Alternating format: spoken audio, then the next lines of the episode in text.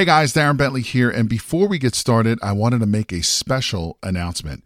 We have officially opened registration for the Private Money Conference, which is a 3-day live event where you will learn directly from Jay and his team how to raise thousands of dollars in private money to fund all of your real estate deals.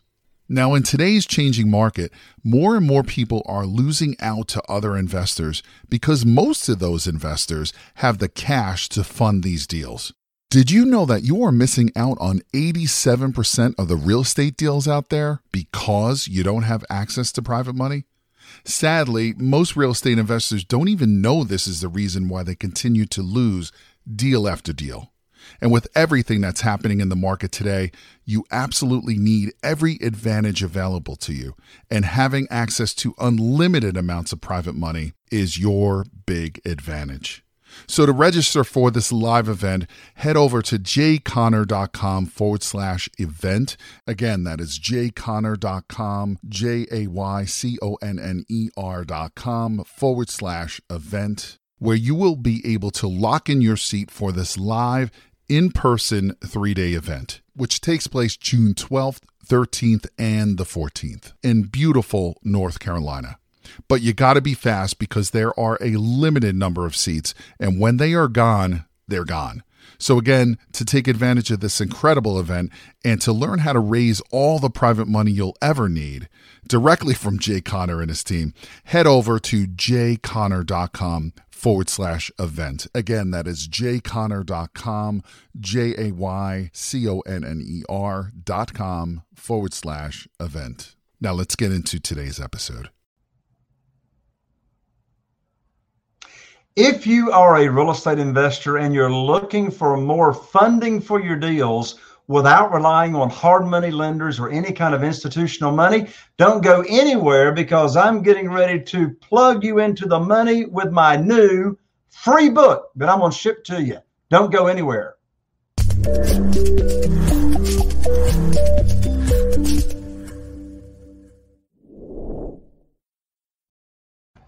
Well, hello there and welcome to Real Estate Investing with Jay Conner. I'm your host, Jay Conner, also known as the Private Money Authority. And what we do here on the show is we talk all things relating to real estate investing. We talk about how to find deals before other real estate investors know about the opportunities, how to fund your deals without using any of your own money, without using any kind of institutional money, any kind of bank money, any kind of mortgages, anything like that. We talk about rehabbing. We talk about self-storage. We talk about land deals. We talk about creative deals. We talk about controlling properties on terms. We talk about selling fast. We talk about automation. And we talk about the real estate that exists between your ears. How do you have the right mindset before you actually get into real estate investing? Or if you're already into real estate investing, how can you have a better mindset to control the future and your destiny? Well, as I mentioned a moment ago, I've got a free gift for you, my brand new book. It's an Amazon bestseller. It was just released. This book is titled, as you can see, Where to Get the Money Now, and the subtitle, How and Where to Get Money for Your Real Estate Deals Without Relying on Traditional or hard money lenders. This book will show you step by step on how to attract hundreds of thousands and millions of dollars of real estate funding, and it is yours for free. All you do is go to www.jayconner.com/book, B-O-O-K. That's jayconner.com/book, B-O-O-K, and we'll get your actual hard copy autographed and shipped to you right away. Well, if you are new to Real Estate Investing with Jay Conner, you may not know that, first of all, we're getting ready to go right on through 300,000 downloads and listens since we started the show. But in addition to that, I've had some amazing guests here on the show, and today is no exception. My guest today has got many awards and accomplishments and achievements. He's an 8-time recipient of Ohio National's Inner Circle. What in the world's that? Well, that's the top 1% of U.S. financial representatives. He's a five-time qualifier and a four-time recipient of the Executive Council of Honor. And he has just got so many accomplishments. He qualified for the 2017 Gamma Silver International Management Award. And he is a master mentor of both Circle of Wealth and the Breakaway League. He's the president and CEO of Solid Rock Financial Group. And he leads the organization with incredible passion and vision. He's instrumental in setting the pace and tone of what's truly possible through his dedication and commitment to advocate what he believes, not only for his own clients, but also through the mentorship of financial professionals within Solid Rock and the U.S. So with that, my friend, Mr. John Dwyer, welcome to the show. Hello, John. Hey, Jay. Thanks, man. Thanks for having me on. I really appreciate being here. Absolutely. I'm glad to have you, John. And so, John, I don't know anybody better qualified than you to talk about how it is you are qualified to do what you do. So what are your qualifications and your experience? So, before we start, I should probably start off just saying that, because of the compliance issues that, these discussions do not serve as legal advice or as a tax consequences or any opinion. This is just a conversation about money and wealth. So if you need to have certain legal and tax advice, please seek out those professionals. This is just more of a conversation. So now that we got that out of the way, Jay, I can answer your question. There you go. So I've been in the financial planning industry for a little over 20 years. And my background is when I first got in this business, I was doing what everybody else was doing from a planning perspective. And quickly on, I started to realize that what I was helping clients understand and do from a traditional planning standpoint was broken. And so the last 13 years I've been working with and helping people understand how wealth works and how money works.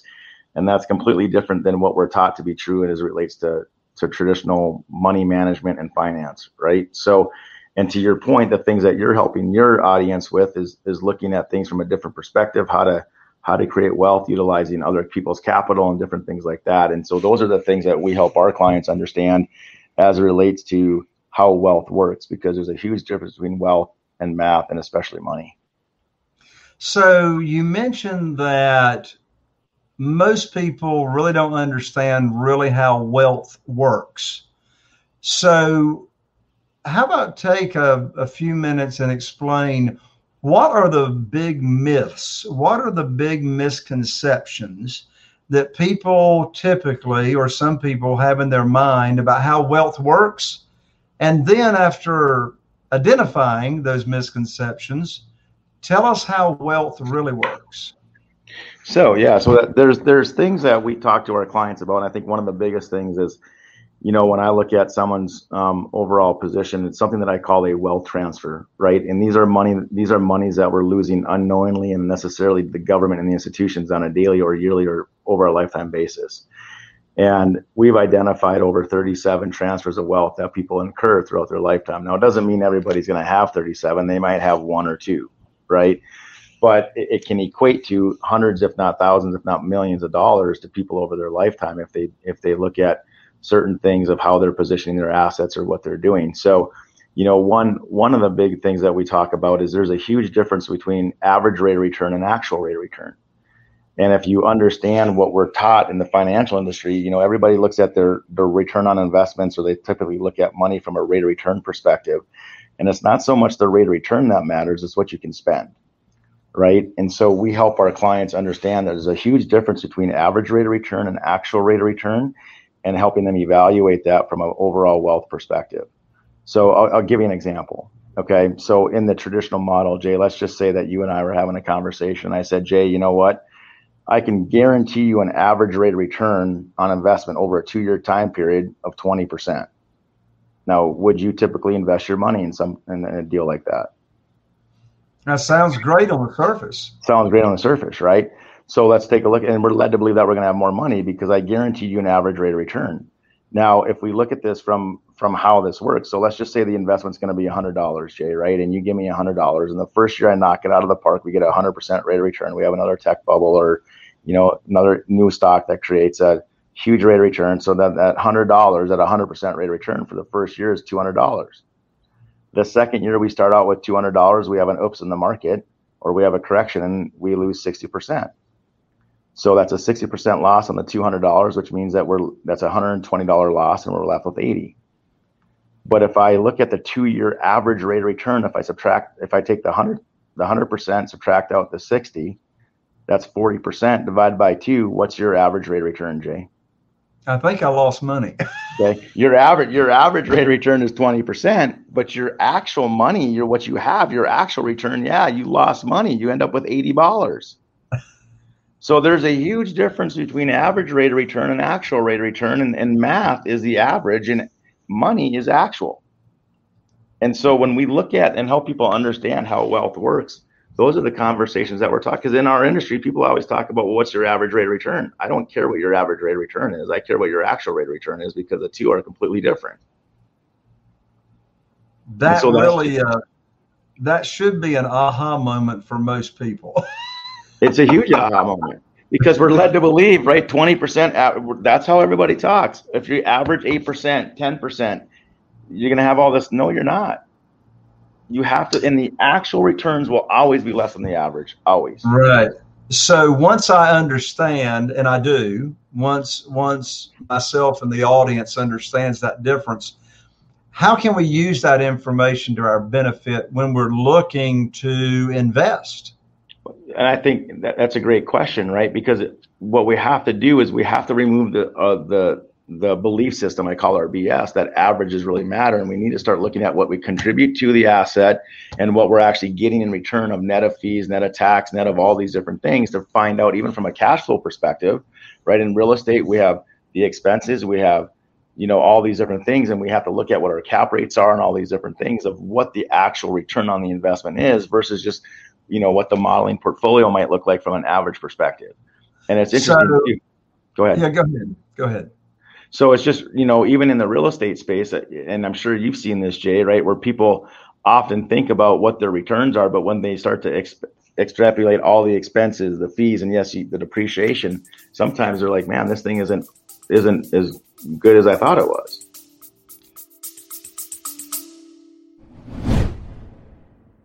Real quick, y'all, you guys already know that I don't run any ads on this and I don't sell anything. And so the only ask I can ever ask of you guys is that you help me spread the word so we can help more real estate investors make more money, feed their families, and have the private money they need to fund their deals. And the only way we can do that is if I ask you to rate and review and share this podcast. So the single thing that I ask you to do is you can just leave a review. It'll take you 10 seconds or one type of the thumb. It would mean the absolute world to me. And more importantly, it may change the world of someone else. Exactly. So what I just heard you say, or how to apply what you just taught us, is when you're looking at a potential investment, say in a mutual fund, in a stock, or any other type of investment opportunity, the person looking to sell you that investment opportunity is telling you the average rate of return. What I would implement based on what you just say is, okay, that's the average rate of return. What is the actual rate of return? And if they can't tell you, you probably don't want to do business with them, right? That's right. And a lot of these, you know, a lot of these deals with syndications and different things that we hear about, they'll share what the rate of return is, but if you put a future value calculator to it, you find out what the real numbers are, and it's off. And not that it's a bad opportunity, but it's not what they're promoting as far as average, right? And so it even comes into play for when we look at, for me, I don't care what the rate of return on your money is I care what you can spend. So let me quantify that for a little bit, right? So let's just say that, Jay, you're working with somebody, you go to advisor A and they're saying, okay, Jay, at retirement, you're going to have $5 million in asset value. Okay. You go to advisor B, they tell you they're going to have $3 million of asset value at retirement. Well, which one are you led to believe you're going to hire? The one, the larger amount. Yeah, the $5 million, right? But what if that $5 million is going to generate $200,000 to you in retirement, but it's all taxable, versus the $3 million is going to generate $100,000, $180,000 tax exempt. Now, which number do you want? The $3 million. The $3 million. So what you just told me, Jay, is a lower rate of return is better from a cash flow perspective in distribution. See, it's not just so much the asset value, it's what I can spend. But that's which not what all ties in is when you're considering an investment, the big one of the big questions is, what is the tax consequence of that investment? Huge. And a lot of times that what we're taught to do is we're taught to put money into an account to lower our tax liability today. But all that's done is postpone the tax and the tax calculation to some date in the future. And if you believe what I believe, that tax rates are only going to get higher, that's probably not a good decision. But see, what we're taught is that we hate paying taxes, right? So CPAs and other legal strategies, they'll want to do tax reductions to save the taxes today, but it's not a tax savings. All it is a postponement, because all you're doing is postponing the tax and the tax calculation to some date in the future, which could be more painful later on. And so it's just these things are the things that we just have to look at and help people navigate through as they make financial decisions, no matter what they're doing. Makes a lot of sense. Changing the subject, John, one thing that you and I have talked about in the past is you are an expert when it comes to teaching people how to use other assets or leveraging other assets in order to invest in real estate. How about take a few minutes and talk with people about that as to how they can do that and what that even means? Yeah, so people that are generally involved or starting to get involved in real estate really understand collateral, right? You understand collateral probably better than anybody, right? And so what we have to understand is that collateral can be a very valuable tool. And if we understand that collateral is a valuable tool, but how do we make it more efficient for ourselves, is that when we look at utilizing liquidity, using control of capital, I never want to lose the forward momentum of my wealth. I never want to give up the miracle of honor up the compounding interest. We all understand compounding interest, but we have to take it one step further, because it's not the miracle of compounding interest that matters. It's the miracle of uninterrupted compounding interest that matters. We never want to lose the forward momentum of our wealth. So when you look at collateral, right, there's places that you can park and store wealth to where you can use that capital, allow that continue to compound and grow, and then go do something else with the money. When you start to employ those types of strategies, now you're getting more money in supply on their dollars, because you're having your dollars do more than just one thing. You're having it do multiple things. And so when we look at this, we just want to help clients understand that there's strategies and things set in place that we can utilize to our benefit, to where we can leverage collateral, right? And there's a big difference between having debt and being in debt. We don't want to be in debt. We want to have it. We want to have the collateral and the opportunity to go take advantage of opportunity. Does that help, Jay? Yeah. You also talk about the importance of the velocity of money. What does that mean, and what's the consequences to an investor? So if we think about what traditional planning tells us to do, right? They'll tell us to put money in IRAs, 401k, SEP plans, mutual funds, and you're supposed to leave that money in the accounts for how long? Until you die. Until you die, right? Because when is a good time to take the money out? Well, the market's taken off, don't take it out now, or the market just corrected, you want to buy back in, so when is a good time to have liquidity, use, and control of your money, right? But when we talk about velocity and money, let's look at what the institutions do, because in my mind, the institutions know how to create wealth. And so when you and I park our money, our capital into a bank, right? What does the bank do with those dollars? They loan it out. They loan it out. So the bank doesn't take that money, and they don't park it in their CDs, IRAs, or 403Bs or 401Ks that they tell us to put our money into, right? They actually take our money.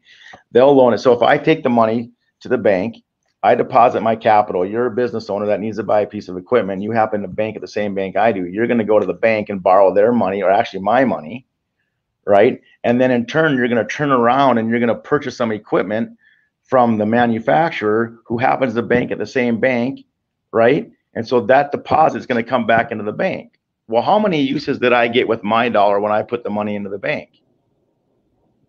One. I got one. How many did the bank get? Multiple.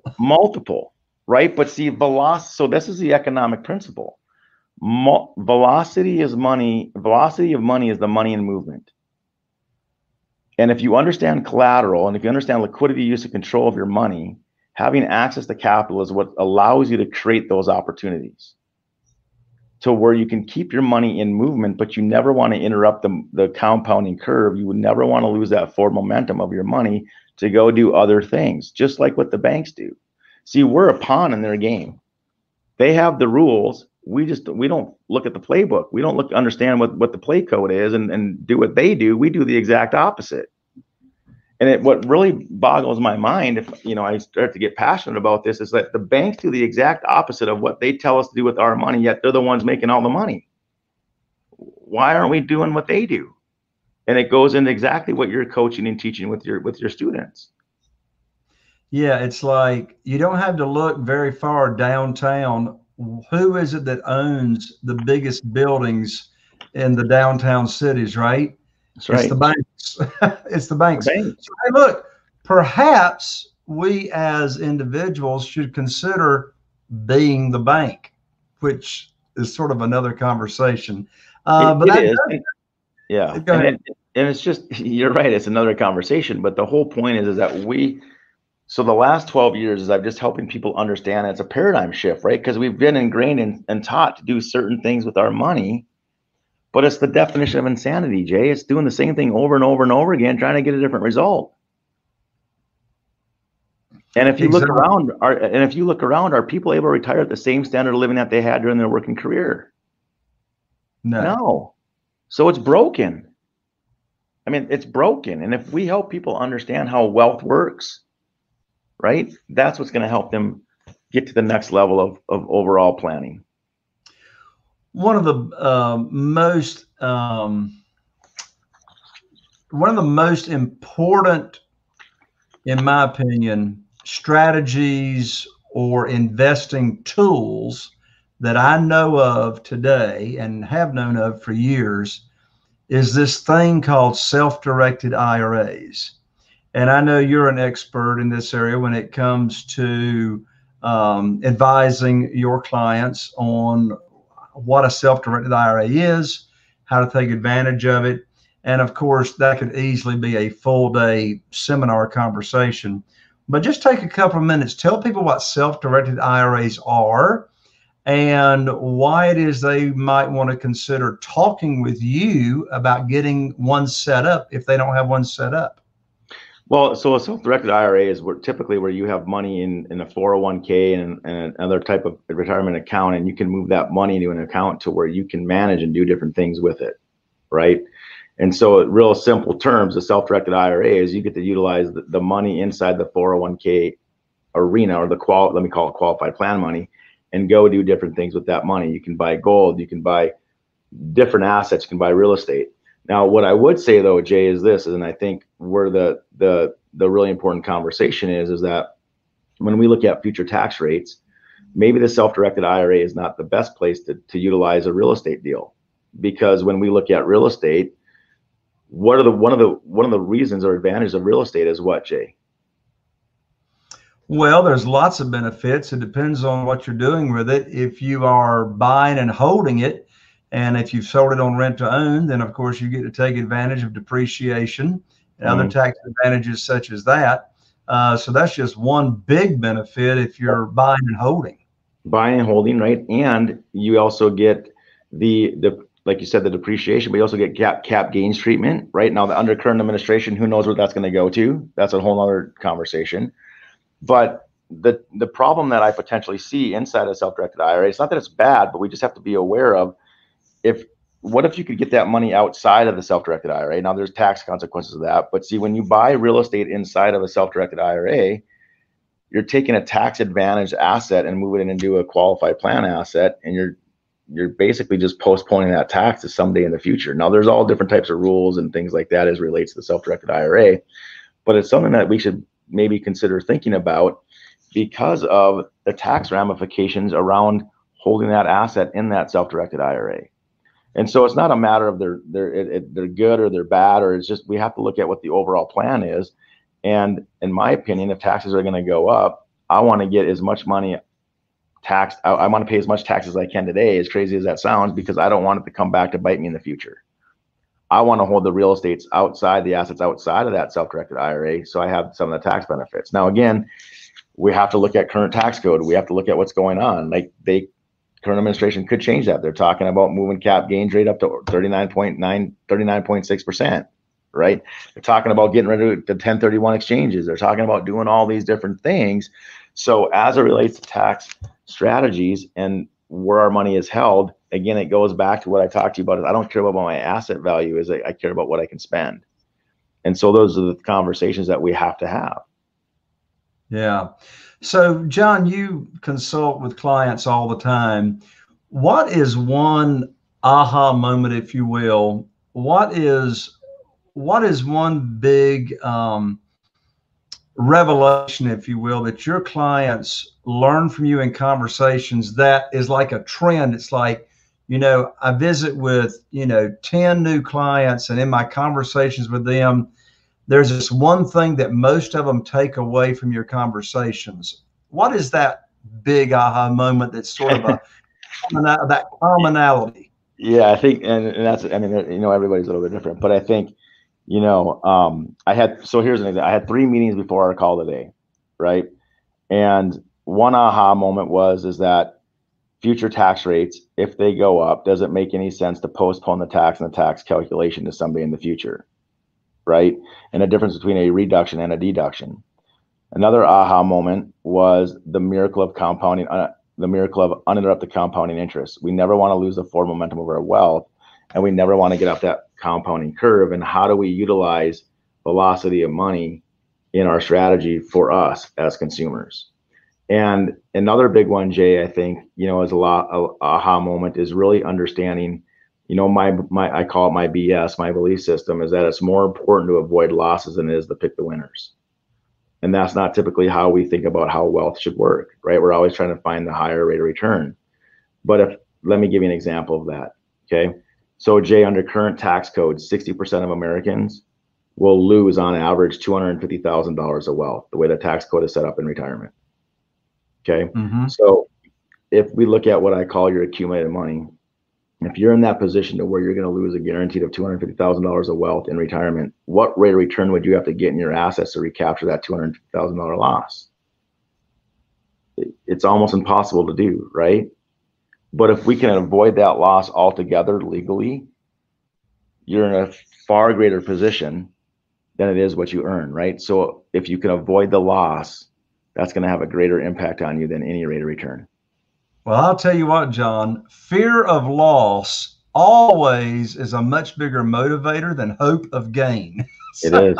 In our industry, it's all about, you know, if all I ever do is talk to you about rate of return, Jay, and you, and I'm managing your money, who's taking the risk with the money, me or you? Yeah, it's my money. You're taking the risk. I get paid regardless of the outcome. Now, don't misunderstand what I'm trying to communicate. Rate of return has its value in the overall wealth equation, but it's not the solve all be all answer. We have to look at many different factors, especially how do we minimize and avoid losses? Just in that example, if I can show you how to navigate and eliminate a $250,000 loss, the way the tax code is set up in provisional income testing, you could be way further ahead than trying to rate of return your way out of that loss. Makes a lot of sense. John, so, I know. Go ahead. So I didn't really give you one aha moment, but I just kind of gave you aha moments actually, because I asked that question. Every time I meet with a client, I want to know on a scale of 1 to 10, how do we do with meeting with what you wanted to accomplish today, what your outcome was.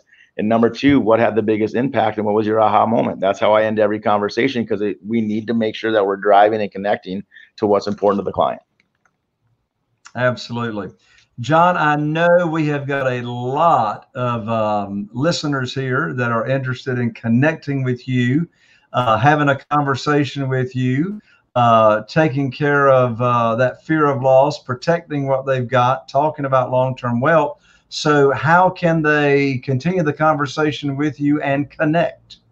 Hey, Jay, I really appreciate that. In fact, for this podcast or this broadcast, right, we created a personal landing page for everybody on this show called NoPlanningFee.com. NoPlanningFee.com. And if the listeners just want to go to that and mention the podcast and the broadcast, I call it a broadcast, right? Podcast, but you know, go there and you can schedule a call.